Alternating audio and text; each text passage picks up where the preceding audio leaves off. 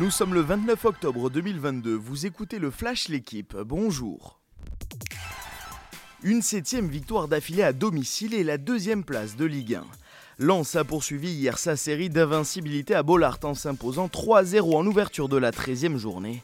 Si Fofana a vu son penalty arrêté par Dupé, Openda inscrit un triplé pour donner la victoire aux Lensois. Le RCL prend provisoirement 3 points d'avance sur Lorient et revient à 2 points de Paris.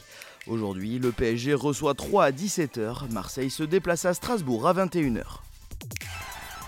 Après deux défaites consécutives en Euroleague, l'Asvel a retrouvé le goût de la victoire. À domicile, les Villeurbanais ont largement battu hier Vitoria 87 à 61 lors de la cinquième journée.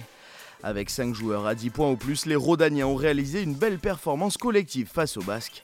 Ce deuxième succès en 5 matchs permet aux coéquipiers de Nando De Colo de remonter à la 14e place au classement. Max Verstappen conserve bien son premier titre de champion du monde obtenu en 2021.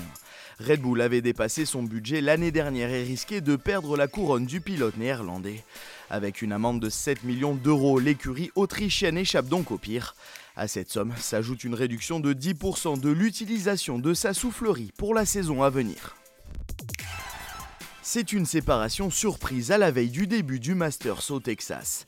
Bertrand Perret, l'entraîneur de Caroline Garcia, a annoncé hier qu'il ne coacherait plus la Française. Des problèmes extrasportifs seraient la raison de ce divorce selon lui. Sous sa houlette, la Lyonnaise est passée cette saison de la 75e à la 6e place mondiale, remportant au passage trois titres. Sans coach, Garcia tentera de devenir la deuxième tricolore à remporter le Masters après Amélie Mauresmo il y a 17 ans. Merci d'avoir suivi le Flash l'équipe. Bonne journée.